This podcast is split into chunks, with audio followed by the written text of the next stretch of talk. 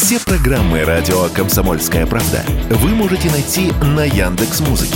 Ищите раздел вашей любимой передачи и подписывайтесь, чтобы не пропустить новый выпуск. Радио КП на Яндекс Музыке. Это удобно, просто и всегда интересно. Здоровый разговор. Всем привет! Это «Здоровый разговор», в эфире Мария Баченина. Расстройство пищевого поведения, или РПП. Даже если вы не в курсе, что это, то, скорее всего, хотя бы раз слышали эти слова или аббревиатуру. А как все-таки понять, что у вас пищевая зависимость? Рассказываю. А вы можете ставить плюс или минус.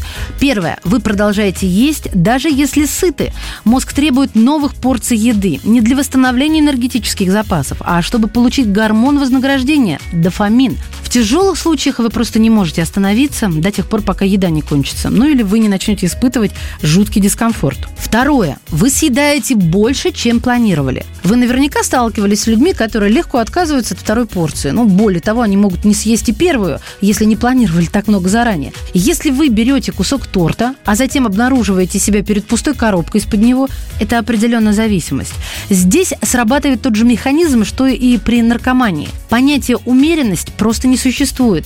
И, соответственно, внимание, говорить зависимому от еды «есть чуть-чуть меньше» или же призывать его к здравомыслию, напоминать про силу воли или, самый худший вариант, позорить, это практически то же самое, что просить алкоголика пить реже. Третье. Вы чувствуете себя виноватым, но продолжаете переедать.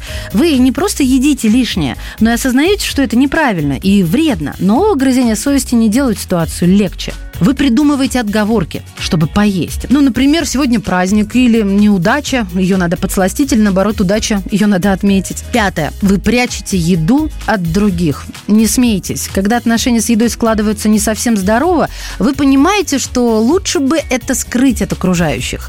Шестое. Ищите предлоги, чтобы сорваться. Да, если вы моделируете ситуацию, чтобы объесться с чистой совестью, а затем перекладываете вину за это на кого-то другого, то это говорит о зависимости.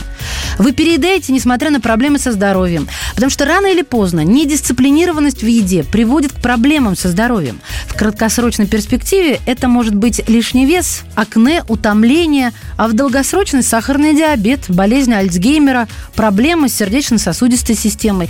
И в этом случае переедание тоже будет уместно сравнить с наркоманией.